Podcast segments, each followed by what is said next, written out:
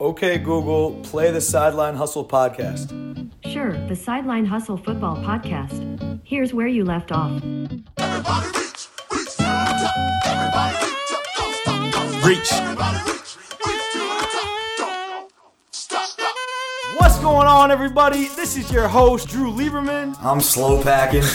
Our days here are numbered. even the way we've come up in the world. Think about it. We've created the website ourselves. We've made this podcast ourselves. Like everything's been done just by us hustling. And you are now listening to the Sideline Hustle podcast. we talk about doing this show, yeah, yeah, we, we laugh and we joke and we complain about how hard we work. But if we didn't love to coach, we wouldn't be doing it. I want the good guys in. Get them out of there. I want the good guys in.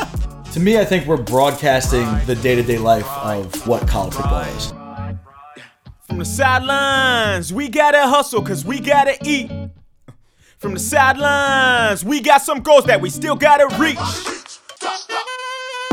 Yo, Coach Liebs here, and this is episode seven of Coach Talk, Tuesday, September 18th.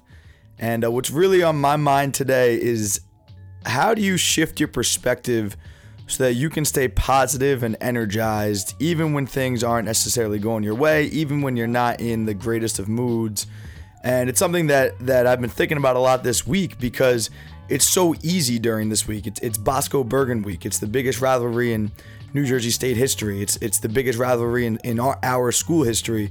So it's easy as a player and a coach to stay positive and stay energized and stay focused because the stakes are so high and and the the cost of winning is worth it. And there's so much to play for this Saturday that it's easy to stay focused. It's all you're thinking about.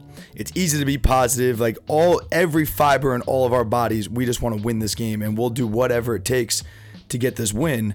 But how do you how do you maintain that same kind of energy? How do you maintain that same kind of focus and positivity throughout the grind of a long season? You know, like in New Jersey, we start practicing pretty much in, in June, and it goes, you know, basically nonstop between seven on seven tournaments, practice during the week, uh, things like that. It goes basically nonstop from June until, you know, if we win a state championship till December.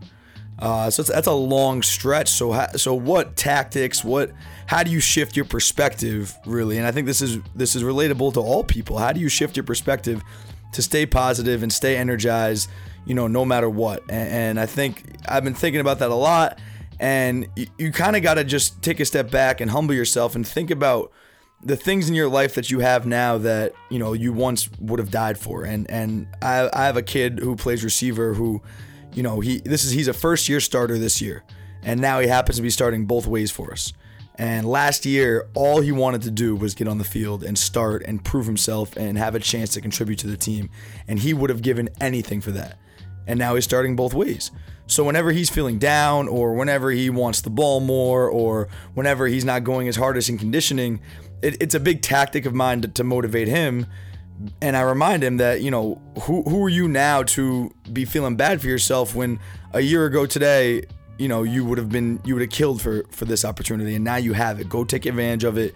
Don't let yourself you know feel bad about something that's generally out of your control or even if it is in your control you know you need to find a way to snap out of that and take advantage of this opportunity because you once did not have this opportunity and do not let it slip. Um, and I think this has been especially more difficult for me uh, coaching high school kids and coaching college kids just because of the nature of, of kids, of being younger. I think high school kids are so much more caught up in comparing themselves to other people.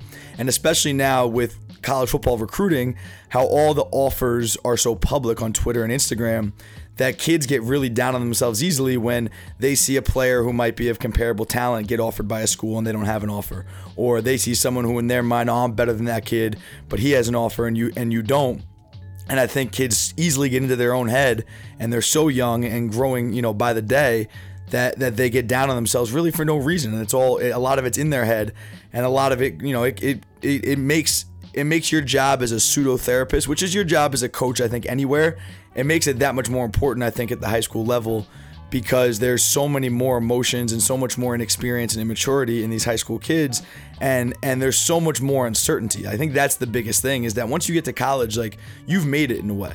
You know, and I think if you're playing D1 football, like yeah, maybe you're you don't want your career to be over. You're trying to, to play in the NFL, but there's either you're going to be good enough or you're not. And I think there's some certainty in that. That if I just keep my head down, I grind, I have no choice but to stay positive and to work harder because you know that's the only way I'm going to make it to the highest level. One percent of all college football players make it to the NFL, so you know that that the margin for error is so thin. You don't even think about doubting yourself or or any of that because you know that that's just going to ruin any chance you have. Um, and then you know if you're playing D2, D3 football, like you've accomplished your goal. You you played football your entire life.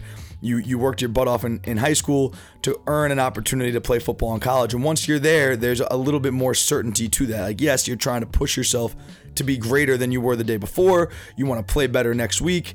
You want to maybe go from, you know, a role player to a star player, whatever it might be, but there's some certainty in knowing that you have reached your destination as a college football player. I think for these high school kids, there's so much uncertainty. There's so many kids busting their butt every single day who have no idea whether they'll get recruited, who don't have any offers, who don't know where that offer is going to come from, or who, you know, there's a lot of kids dealing with financial issues where where they might have an offer from a D2, D3 school, but they got to pay a decent amount of money to go to school, and they're they, they don't know if they can afford if their family can afford college if they don't earn a full scholarship somewhere, and and that kind of uncertainty, you know, I think kids carry that with them on, onto the field every single day, and it's it's it's something different to deal with because I have a lot of empathy for it. And it's hard for me when I've realized that those situations are going on in kids' heads.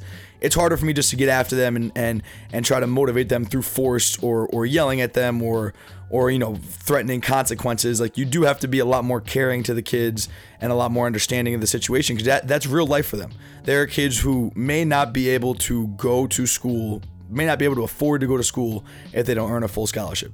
There are kids who right now have no idea if they will have an opportunity to play college football anywhere because they have not been offered yet. And I think that uncertainty uh, makes it harder for them to keep their perspective positive. It makes it harder for them to stay energized every day and stay positive every day. And it's something that, that I need to do a better job of thinking of creative tactics to to to enhance their positivity and enforce positivity, whether it's in meetings, whether it's the tone I set before practice, whatever that is. I think I think as I grow as a high school coach and, and kind of learn the differences between high school and college, uh, I, I have to find different ways to motivate these kids. Uh, and again, not necessarily this week. This is this is Bosco Bergen week. This week it's easy. Like we're we're we're so laser focused on the task at hand. Like I said before, the stakes are so high. Um, you know, it's not really an issue this week. There's no one thinking about anything outside of winning this game on Saturday. But you know, as the season goes on, and as kids get offered around them, as you know, people's situations change, how can I, you know, bring positivity every day? How can I enforce that every day? How can I hold kids accountable to that? What kind of consequences can there be for, you know, negative thought? Because I think anyone who knows me as a coach, I talk about the way you're talking to yourself, self-talk, more than anything, more than any technique. Because I think that, you know, I've said this on this podcast before. You know, the way you talk to yourself precedes any physical ability you might have because the way you talk to yourself is going to allow you to have poise in big moments. And if you don't have the ability to be poised and clear headed in a big moment, then it doesn't matter how good of an athlete you might be if you can't execute your job at, to you know to your maximum potential. And so I think that training the way you talk to yourself and talking to yourself in a positive way constantly constantly as like corny as that may seem like it's true that telling yourself i can do this i can do this i can do this you know i'm gonna be great i'm gonna be great just over and over and reinforcing positive self-thought is so powerful in the long run. You might not see results from it in a day or a practice or a week but if you just train that you are going to block out negative thoughts and be conscious of that and be conscious of breeding positive thought eventually like good things happen i think it's, it's the law of attraction it's you know what you think what you put out into the world eventually does come back to you. And, and, I think that is that's a huge focus of mine for for my players now at Bosco because I think it's it's much more of an issue for them than it is than it was for the kids at Rutgers or the kids at Wesleyan that I was coaching before.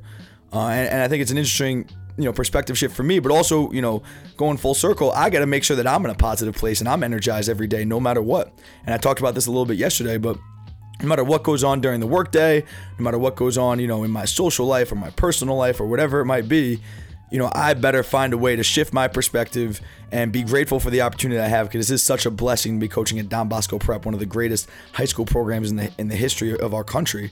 Um, it, it is such a blessing, so I better you know get my mind right every day before practice and and bring positivity and, and bring energy so that that can be reflected my kids can reflect that as well and, and we can have a great practice every single day Um, so that, that's my thought for the day. On a sideline hustle note, uh, the new Cutters Glove Challenge for the week is going to be diving catches. Uh, by the time this comes out on IGTV and the podcast channels, you'll see the uh, the little cut up I made on Instagram and Twitter. Uh, you know, send in your best examples of, of a diving catch. I will be making a teach tape tomorrow that's focusing on embracing the fall and how you attach your eyes to the ball and use your body to, to kind of cover the ball up and, embrace the fall so the ground never causes an incompletion. Uh, very, you know, kind of nuanced technical aspect of, of making these spectacular plays, but these spectacular plays are never just luck. It's always some sort of technique and, and some sort of thought and, and, practice mechanism that goes into it. Uh, so that's it for today. Coach Talk episode 7. I will see you guys tomorrow. Peace. Reach. Up, brother, let me get this thing straight. Can't just be another random rapper with a mixtape. I just went and put another beat inside a pine box. I just went and took another trip way out to Biscayne. I love Miami cause they always treat me so well. Oh, Ain't used to see me nowhere. I used to pull them by saying I run for the team. Now they running their hands through my head. Yeah, they used to never wanna see my town. I, I, I got them coming to the east side now. Where they at? In the city where I reside now. When they move a little weight, let the D line now.